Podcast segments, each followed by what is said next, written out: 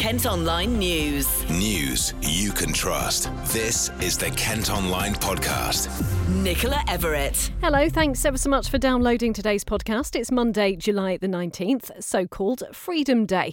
All remaining coronavirus restrictions in England have been lifted. That means face masks are no longer mandatory, neither is social distancing. But with the number of cases in the country continuing to rise, we're all being urged to be sensible. First today, then, let's find out how some of you are feeling about it. We've got a Twitter poll asking if you'll be masks on or off. So far, 71% say on and 29% say off. Hundreds of you have also been having a say on Facebook. Oliver Kemp has been having a look at some of your comments. Yeah, I'll be honest, Nicola. It's a little bit of a mixed bag. Is probably what we expected, to be honest. Uh, Kaylee Firth says I went shopping this morning for my mum and I still wore my mask. To be honest, everyone I saw was wearing them, and I'll continue to wear mine where I feel I need to. Same with Julie Smith. She says she'll be keeping hers on. Today is no different from yesterday, just because the powers that be have said we can have our so called freedom back. Personal choice uh, won't berate those that fling their masks to the wind. Whereas Jane O'Dwyer says, Masks off for me. I've worked all throughout it, so I'm happy to use common sense. And, and then we have someone who's sitting on the fence a little bit saying, uh, let's just worry about what we're doing and stop worrying about what everyone else is doing. Don't let us get divided. If you want to wear one, then wear one, and if you don't, then don't. That comes from, from Dave Walker. And we also have another comment from Barbara Hills, who says, It's not Freedom Day for people like my son and many others like him that have respiratory issues, along with compromised immune systems. Thanks, Ollie. Well, as you heard, not everyone is able to celebrate Freedom Day today, with some vulnerable people in Kent concerned about the risk to their own health. Carly Pleasant from Sittingbourne has cystic fibrosis, which causes problems with her lungs. She's still going to be cautious. Still going to be really careful because I can't, I can't afford to catch COVID. I mean, I can't afford to catch chest infection. I can't move it myself. Um, so if, yeah, if I was to catch COVID, I I don't know exactly how, um, but I imagine it it could lead to quite catastrophic um, outcome. And also, like the hospitals are completely filled as well. So in the in the height of lockdown last year, I couldn't even be admitted to my cystic fibrosis ward if I got poorly because we had to hand it over to COVID. So I, I have nowhere to go if I was poorly. So it's really just a case of keeping away from COVID, but keeping away from the general coughs and colds and going into the winter months with the flu is something that I'm going to have to keep in keep in mind as well. And with um, you know, from Monday, the majority of restrictions being completely eased and lifted, does that worry you quite a bit? Yeah, it does. Um, my work have been really good. So I work at Maidstone Hospital, and they have told me to continue working from home because I think they could sense the anxiety I had around going back into um, an area with lots of footfall and lots of people coming in, and going out, and even though masks and everything are going to be continued, um, I've literally been on my own in my little family bubble for the last 18 months. So it's going to take quite a lot of confidence for me to go out and go back into the, the general population. Um, but I've cancelled a holiday this year. I'm not going to, we're not going to go on my family holiday that we usually go on because I don't want to get on a plane. I am still not going to the supermarket and I still won't be going from Monday because I don't in my head, I don't see how overnight when I go to it on Sunday, I'm not I'm, I'm deemed as not being safe, and on a Monday morning I will be safe. It doesn't add up, and I know that it doesn't work like that. So I'm just being sensible and keeping to the best plan that I can think of that will keep me well. I, from hearing things, it doesn't sound like many people are going to continue to wear masks. Um, but if I do go into the general population, I'll be keeping mine on. Figures show coronavirus cases across Kent have more than tripled in the last month. Just over 4,700 people tested positive in the week to last Tuesday. Dartford and Gravesham have the highest infection rates with 342 cases per 100,000 people, while Thanet is lowest with 98. 29 patients are currently in hospital with COVID, and four of them are on ventilators. With the easing of restrictions means weddings can go ahead as they always used to, with plenty of dancing and guest socialising. A Kent wedding planner says Freedom Day has given couples the confidence to book their big day. Polly Borton runs Diamond Circle Weddings in Dover. Moving out of restrictions the rules that have been in place, which have really limited our couples so much, have been relaxed. So um, it's very much down to the venue how they see fit to move forward. And some venues are taking their foot completely off the pedal, and the couples are allowed to do whatever they wish, have however, however many um, guests, and there's um, no rules in place. What we're doing is speaking to our couples and finding out um, what's going to feel comfortable for them. Um, so, for example, we have a wedding coming up on the 31st of July. This couple are free to have as many people as they want at the wedding. Um, we've talked to them about temperature checks and hand sanitizing on the way in, and they've agreed that to make everybody feel comfortable, that would still be a really good idea. Because I think there's so many people at the moment who are feeling quite anxious about all of the rules being taken away all at once our couples are super excited um, about their weddings and to feel that they can do it relaxed. They don't have to wear masks for the ceremony. They can have their first dance, which they've been able to have recently anyway, but they can have their first dance and then their dads can come along and have a dance with them as well. And all of their friends and family can be around um, dancing on a dance floor rather than dancing in their bubbles of six around a table it is wonderful and it is so lovely to be able to um, see so much confidence coming back now with couples contacting us to um, come up to Fort Burgoyne for a show around.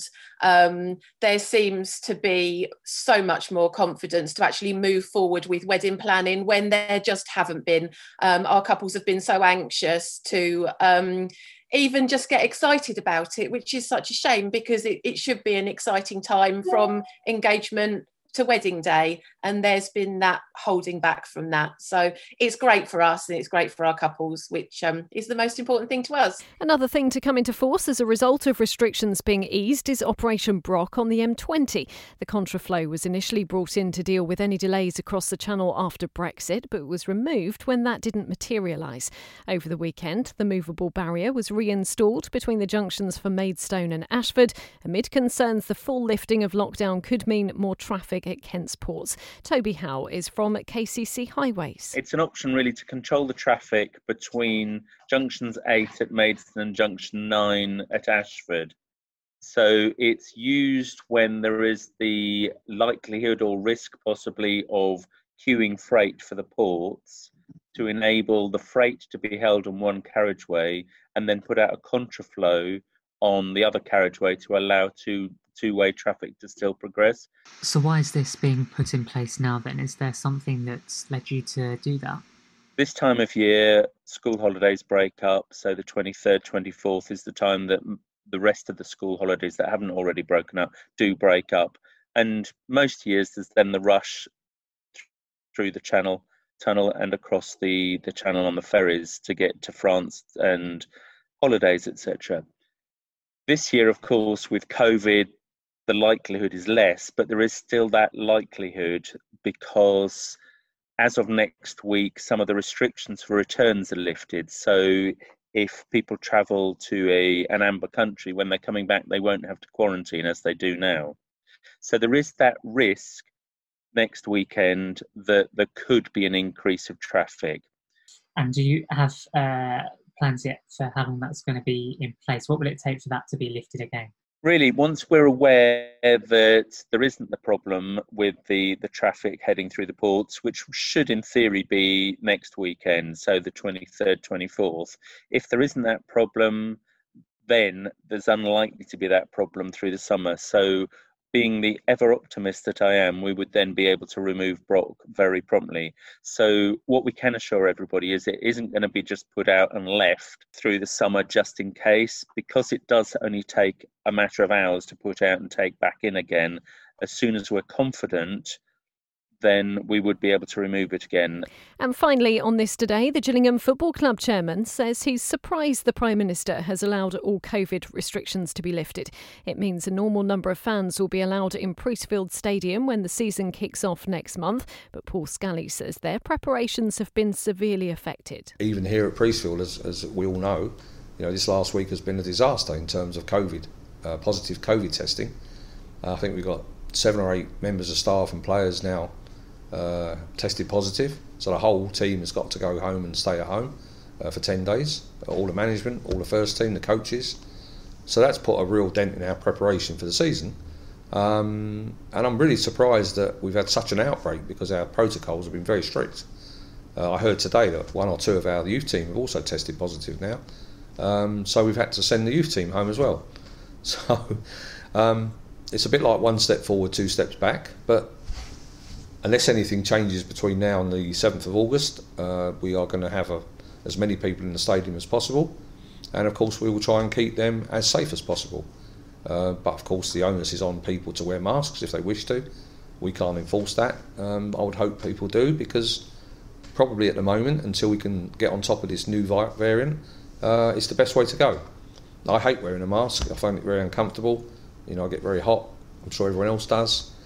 But perhaps it's what we just have to do in the short term, just to sort of respect each other and uh, respect the fact that we, we, you know, we could be spreading the virus if we're not careful. As the chairman, do you uh, have a bit of sympathy for Steve and for Stoney when they haven't got players to coach with and they've, they've got a lesser period of time in which to prepare their respective squads for the season ahead? Well, yeah, of course. I mean, everyone's affected. It, it, you know, I work very closely with Steve and Stoney uh, to a lesser degree. Um, you know, one day everything was fine. We were playing football at Welling last Saturday. Listen, we are where we are. This seems to be how life is now. Kids are getting sent home from school. People are getting sent home from work. You know, we're no different in football. We try and protect our players. We try and keep people in a bubble. We try and do the right things, but ultimately they go home to their homes at night and they obviously mix with other people, and we don't know what happens. We can't lock them in a hotel for the whole of pre-season and protect them that way, like the England team were, for instance, or national teams are. So yeah, it's a big problem and it's a big worry. You know, seeing the rate of increases is is worrying. You know, some of my own family have got caught COVID, mm. so everyone's isolating and it's very difficult to operate. it's also very difficult to operate a business because key staff aren't here. They're either home because their families or friends or the woman next door's got it and they were with her the night before, so they've got to isolate. And it's a bit like, well, you know, how can we run the business on so few staff? Uh, but that's where we are, so we have to deal with it. Gillingham will get their campaign underway against Lincoln City on August the 7th. We'll have more sport later on in the podcast. Kent Online reports. More details have been released about a stabbing in Dartford town centre. Police say a car crashed, two suspects were tasered, and officers were attacked on Lowfield Street on Saturday evening. A man in his 20s was taken to hospital under arrest on suspicion of drug dealing. Two others are also in custody while detectives are hunting another suspect. A motorcyclist remains in a critical condition at a London hospital following a crash in Ashford. The man in his 50s was riding along Bad Munstereifel Road when he collided with a car yesterday. Meantime, six vehicles have been damaged after pipework fell from a bridge over the M25. You might have heard the motorway was shut in both directions for several hours near Dartford yesterday. Hundreds of drivers were trapped in long queues on the hottest day of the year so far. A cannabis farm has been discovered following a blaze at a house in Canterbury. The fire broke out in the roof of a property in Littlebourne Road, which has been left badly damaged. It's since been dealt with, but police have now confirmed they're investigating after finding cannabis being grown there. Susan Demir's mum's home had to be evacuated this morning. I got a telephone call from my mum's neighbour at about quarter past four in the morning, and the fire brigade had told my mum she had to leave her house. So, me and my husband, we came up, we picked her up, and I couldn't believe the smoke like when I was sort of driving, you know, driving up the hill, it was just like wow, you know. How would you describe it? I mean, could could you see it, anything? It or? was like thick sort of fog the nearer you got to it. And Susan, I mean, what was? I presumably it must have been quite a terrifying ordeal for your mum this morning yeah, as poor well. mum. She well, she was a bit shocked, you know, like someone banging on her door at four o'clock in the morning, telling her to get out. Bless her, all she did was she put on her skirt, grabbed her keys, and went next door to um, the students, and then like we arrived about 15 minutes later. Yeah. Kent Online News. The boss of an animal sanctuary is being warned to keep the noise down or face prosecution. Amy James runs the Happy Pants Ranch in Bobbing, which is home to lots of creatures, including 20 geese and 50 cockerels. But Swale Council have said she could be handed an unlimited fine if an unreasonable amount of noise on the site continues. The 37 year old says she'll have no choice but to leave or rehome the animals. And historic ship has arrived in Ramsgate for crucial restoration work. The Medway Queen, which saved 7,000 men from Dunkirk in the Second World War, has now docked at the Royal Harbour next to the Wetherspoons pub.